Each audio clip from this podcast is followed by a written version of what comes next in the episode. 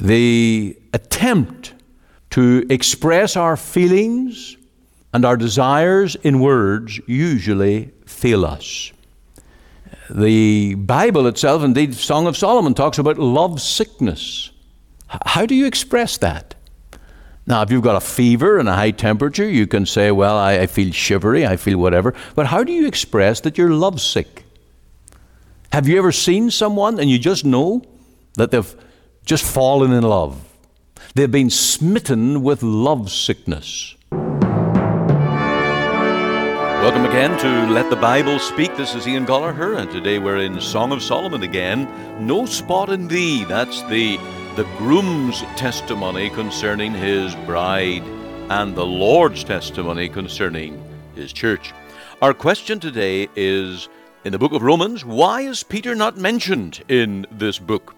And uh, because we have very limited time just to get into this, I really want to pose the question. And it is asserted that uh, Peter was the first bishop of Rome, and there are many claims by denominations, Roman Catholic Church and the Eastern Orthodox Church, that their church goes all the way back to Peter. But what if we could establish that Peter was never there? And one of the big things that throws a spanner in the works to that thinking is that Peter is not mentioned at all in this book of Romans. Exceeding strange, isn't it? That for all the claims that are made concerning Peter being the first bishop of the church at Rome, and then all the, the bishops or popes that, and that's not a biblical word, by the way, you'll never find the word pope in the Bible, and all these religious leaders that claim a dynasty, a succession of leadership right all the way back to Peter, but then we don't even read of Peter in this book. Why not? Well, uh, there are some very good reasons, and uh, I'll ask you to think hard about that until tomorrow. But today, we're turning to this Song of Solomon, where the groom says to the bride, There is no spot in thee. We, we see all the endearment, and we're going to look at seven things that are stated here about the bride, in which the groom delights. And then we'll have a look at the profession of a spotless church. Now we have the profession of the Lord about you and me. He sees no spot in us. And as we come to the communion table, we're making a profession of our love for Him. And we're going to take the cup and bread not to say, Lord, I, have never sinned, but Lord, I know that because of my union with you, I am made right. So let's get to the possibility of the bride, the church, being spotless. Well, you'll notice how this chapter begins. Behold, it's amazing. This is absolutely a shocking surprise. How can it be? And then he says, Thou art fair, thou art beautiful. And he says it twice over there in verse 1, and he comes back to it again in verse 7 Thou art all fair. There is no part of the bride that is not lovely in the eyes of the, of the Lord. How can this be? Well, it is in the eyes of the groom as he looks upon his bride, and the bride now belongs to him. Now, this is all very interesting stuff until you come to the, the great requirement as a preacher. You want to be true to the Bible, you want to be true to the gospel. And here's what I'm going to do, and I'm going to let you know the shift now. I'm going to try and open this up for you to understand what I'm doing. I'm going to take this picture in Song of Solomon 4, and I'm going to jump outside of this passage and I'm going to take you away over to the great statements of the Bible about Christ, the bride, loving the church. And I'm going to show you that the language that is here is in keeping with what the language of the New Testament is about Christ and His church. Let's look at Ephesians 5 and verse 27. And I take this as my mandate to interpret to make the determination that this Song of Solomon is a picture of the church. It's more than just marital relations. It is a picture of the Lord and the church. That's why it's in the Bible. That's why it's given here for us. And if you read the language in Ephesians 5:27, you have the Lord who cleanses, washes the church by the water and word, that he might present it to himself a glorious church, not having spot. Isn't this amazing? I have to wonder, did Paul the apostle read Song of Solomon? Course he did. He knew it. Now, we're, we're not told that he's quoting from it, but he certainly got the identical language right here. And he says, not having spot or wrinkle or any such thing. How is this possible? How's it possible? And of course, it's in the context of Christ's death. Oh, it's in dealing with Christ who gave himself for the church. And he says, Husbands, love your wives. In fact, in verse 25, Husbands, love your wives, even as Christ also loved the church and gave himself for it.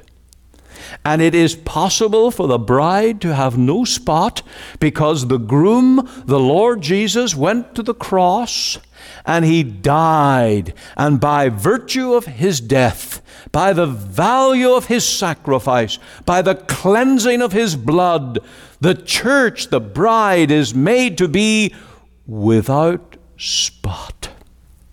This is the gospel. And this is about your state and my state because I'm a Christian, because we have given ourselves by faith to claim what our Lord did on that cross for our salvation. And therefore, I can take this cup and bread and say, Yes, Lord, I receive the gift of salvation. And I rejoice that in your eyes I have no spot, made right, perfectly righteous in God's sight. Now, another like passage, like language, is in the book of Jude, that little book before the book of Revelation. Jude and verse 24. This is like a doxology, it's an item of praise in Jude's closing of the book, and he says, Now unto him that is able to keep you from falling, verse 24, and to present you faultless before the presence of his glory with exceeding joy. Now, let's go back one verse. And others saved with fear, pulling them out of the fire, hating even the garment spotted by the flesh. Like language, and then faultless. And, and, and people say, How is it possible? How is it at all possible? And this really is the language of the gospel. It is that fact that the Lord, by his death, by his work for us, he makes us righteous. And this declaring us to be without spot is the declarative righteousness of the Lord Jesus. Now, that's legal language. When we say declarative, it means that the judge declares pronounces you to be free from all sin, all charge, all accusation. And you have that statement of Paul and in Romans 8:33, who shall lay any charge to God's elect? It is Christ that died. There is no spot in you in the Lord's sight if you're a Christian, if you're saved. If you are washed in the blood of Jesus, there's, the Lord sees you under that blood and He accepts you so. Now, I could go on, of course, to preach the gospel on this. I could expand on the, the whole matter of justification, and the book of Romans and Galatians is all about this. How can a man be just with God? And you may say, but how can the Lord say this? Because I don't feel sinless. I don't feel that I qualify. I look at my own life and I see the failures. I know my own sin. That's why this is called declarative. It's a legal declaration. But while you are in the flesh in this world, you will battle with sin, sin within, sin without. There is within you yet a carnal nature that needs the victory over sin.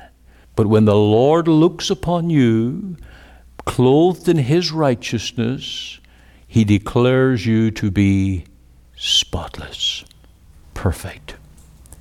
And in that way, He enjoys fellowship and He enjoys the company of the bride. That brings me to the pleasure of the king or the groom with his spotless bride, or lift the language to the Lord with his church.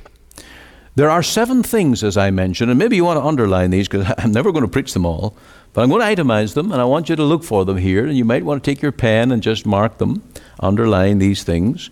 In verse 1, you have dove's eyes. That's the first thing. Thou hast dove's eyes within thy locks. Now, the locks are a veil, they refer to the veil. And here, the groom notices the eyes of his beloved. And they are eyes of innocency, eh? the, the dove's eyes, the eyes that are modest. And perhaps they are even looking through the veil. And the veil speaks of that modesty, that readiness of surrender and submission and devotion to her new husband. What a beautiful picture of the church. Thou hast dove's eyes. You are in that place of innocency. You, you haven't got a wandering eye. You're not looking to another. There is devotion, submission, surrender in your heart to your Lord. Then also in verse 1 Thy hair is as a flock of goats. now, we need to be careful with this language. Don't put that on a Valentine's card. Uh, you'll get yourself in trouble, man, if you do that. Uh, what, what this is referring to here, uh, of course, is a woman's hair is her glory. Most women are very particular about their hair. That's why some ladies don't like wearing hats. I'll end up with hat hair and it becomes a problem. The hair is a woman's glory. And it says here, Thy hair is as a flock of goats.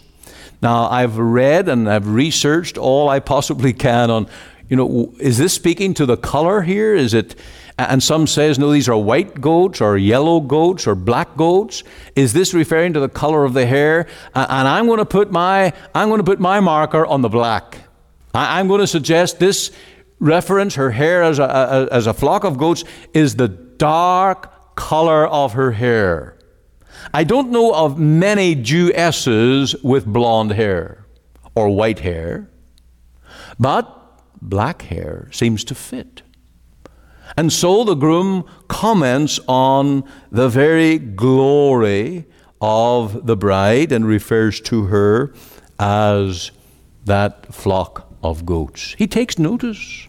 He takes notice. Then, nextly, we have thy teeth are like a flock of sheep. Uh, so we have eyes, hair, verse 2. Now we have teeth. Thy teeth are like a, a flock of sheep. And of course, white is, is the color here for sure. Because these sheep are not only just sheep, they're shorn sheep and they're washed sheep. And of course, the beauty of anyone's teeth is their whiteness. And so he gazes upon his bride and he sees the, the white, healthy, uh, shining teeth of his bride. They are as an adornment. Now, I'm not going to go where some commentators go and they say, you know, teeth are for chewing and therefore, you know, this bride is feeding on the Bible and real Bible student and so on. I'm not going to go down those little avenues. I'm just going to build the big picture of these seven items that impresses the groom. The next one, thy lips, verse 3, thy lips are like a red scarlet. Red, of course, is that ruddy, healthful appearance. Uh, they are lips that uh, attract, they are lips that shine, they are lips that please. And here is this groom commenting on the lips of his bride. Then her temples are mentioned in verse 3. Uh, now, the reference to, to the, the lips as scarlet, they are red color. They are that color that attracts. Then also the temples are like a piece of pomegranate. And the pomegranate usually is, is like red or a blush color. And no doubt uh, a bride may uh, adorn herself and enhance herself with that blush that gives her that dark red color. And so the, the groom takes note of this. Verse 4 Thy neck, this is number six now, thy neck is like the Tower of David. Well, maybe you'll help me to explain this one. How are we going to even understand what that means? Some suggest that the Tower of David was an outstanding place, like it was like a, a pillar where the soldiers were on guard. It's a neck of confidence. It's a neck that uh, is certainly standing out. It's, it, it is admirable. And he takes note. And then number seven, and we come to verse five Thy two breasts are like two young roes. And I thought, oh boy, how am I going to speak on this? And I thought on Dr. S.H. Tow in Singapore, who, when he was speaking on uh, courtship, and he talked about young girls when they develop what he called mammary glands. God's gift to women to nurture children, and of course, they are a symbol of her womanhood.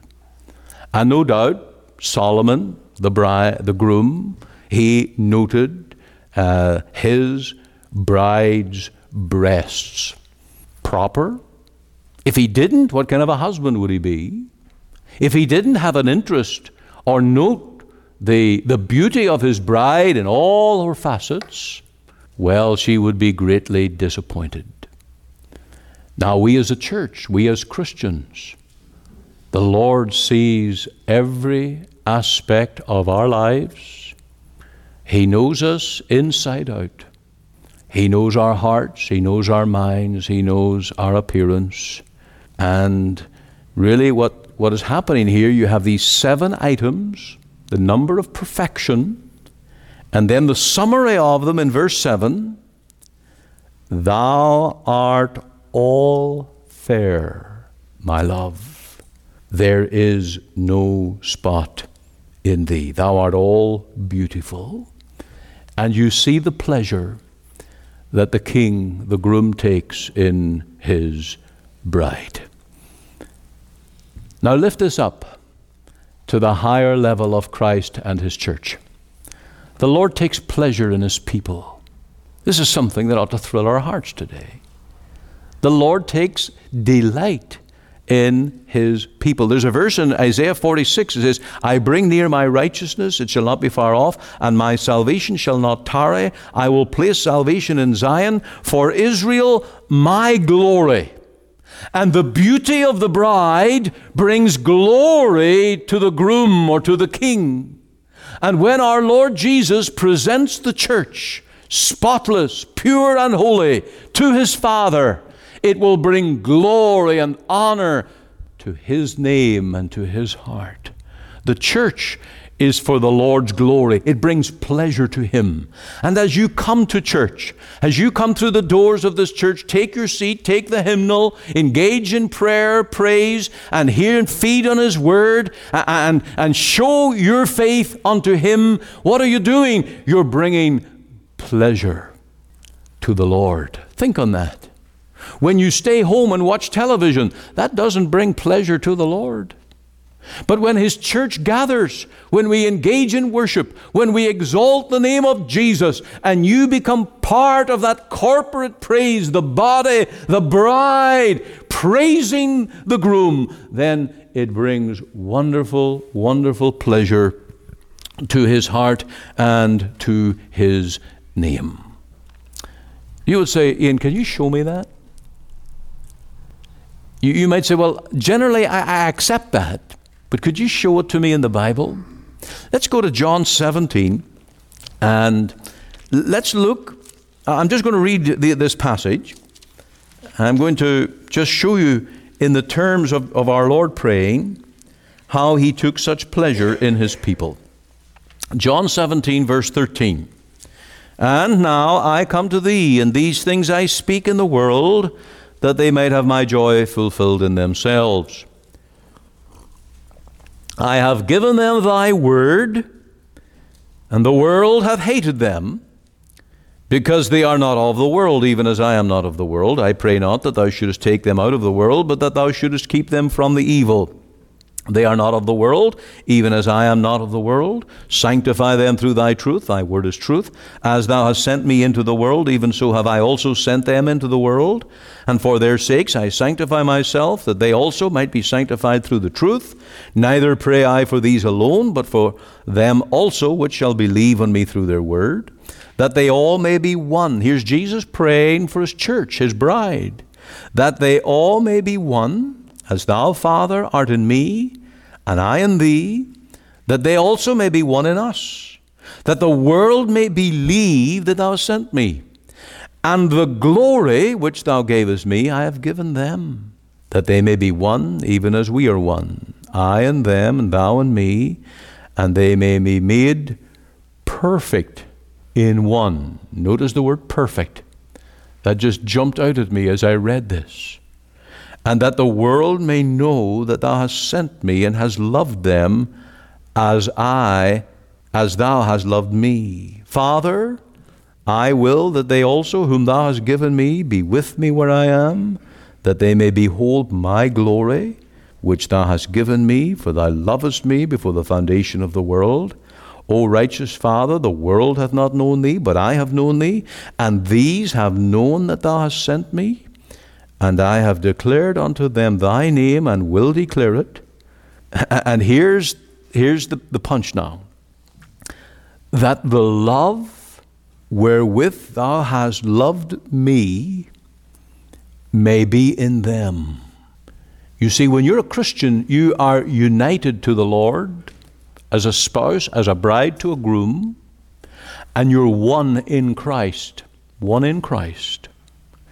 And as the Father loves the Son, he takes now that bride and he loves the church with the same love. That thou hast loved me, baby, in them, and I in them. So there is the marvelous pleasure that the Lord takes in his church, his bride. Now you need to apply that to your heart, and I need to apply that to my heart. We need to come to this table today in very practical, real terms, taking this cup and bread, visible signs, and know that as we do so as a Christian, as a believer in the Lord Jesus, that the Lord is taking pleasure in us. Eating and drinking worthily, worthily because we're focusing on our Lord Jesus, our, our marriage union to Him, our standing in Him, our justification in Him, that we are rendered righteous and spotless. And the Lord wants you to enjoy that standing. The Lord wants you to know you're loved. That's why it's all over the Bible. It's not just in Song of Solomon, it's, it, it's, it's, it's right all, almost on every page of the Bible. The love of the Lord for your soul. And He wants you to know He has ordained this table that you might remember. Remember his death, remember his love for you. And if you're going to eat and drink worthily, you must be engaged, you must comprehend to some degree the measure of love the Lord has for your soul. Do you feel it? Do you enjoy it? Let's not come to this table today with a burden of guilt. Guilt is never a motivator in the gospel. It is the love of Christ that must motivate us. We are rejoicing today because out of all our poverty and our emptiness, Christ has received us. We are His by faith. And that brings me to the profession, the profession of the spotless church. That's what we're doing as we take this communion today. We're making a profession. We're declaring that we belong to Jesus and He belongs to us. And all that He has accomplished on the cross is ours by faith personally, yours and mine. It's not something that's distant, it's real, it's personal, it's ours. We have received it. And we sing the song, Jesus loves me. This I know, for the Bible tells me so. That's it. It's beautifully simple, but how wonderful it really is. And it's the Lord's profession for us, but now it's your profession for Him. And I'm going to end on this note. I want you to make the profession that you are receiving, enjoying the love of the Lord to your soul. Here is the bride. She has taken a husband, and he has taken her. And as you go on down through this chapter, he invites her, Come, leave Lebanon, come. And she's to leave everything, be joined to her beloved, and enjoy his love for her. That's what a Christian does. That's what we do as God's people. We just enjoy the love of our Lord. Let's sing that hymn together. Jesus loves me, this I know. 719. 719. Jesus loves me, this I know, for the Bible tells me so. Little ones to him belong. They are weak, but he is strong. 719.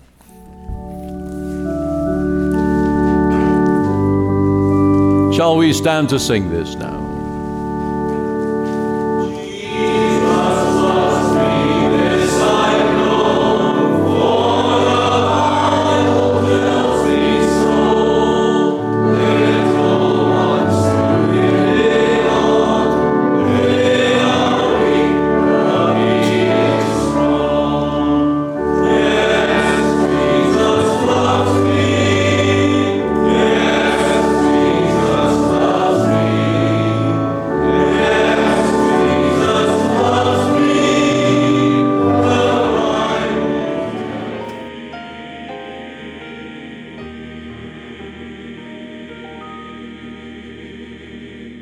Is Pastor Ian Goligher. Call me, please, at 604 897 2040. For all the details of our broadcasts across Canada, go to ltbs.ca.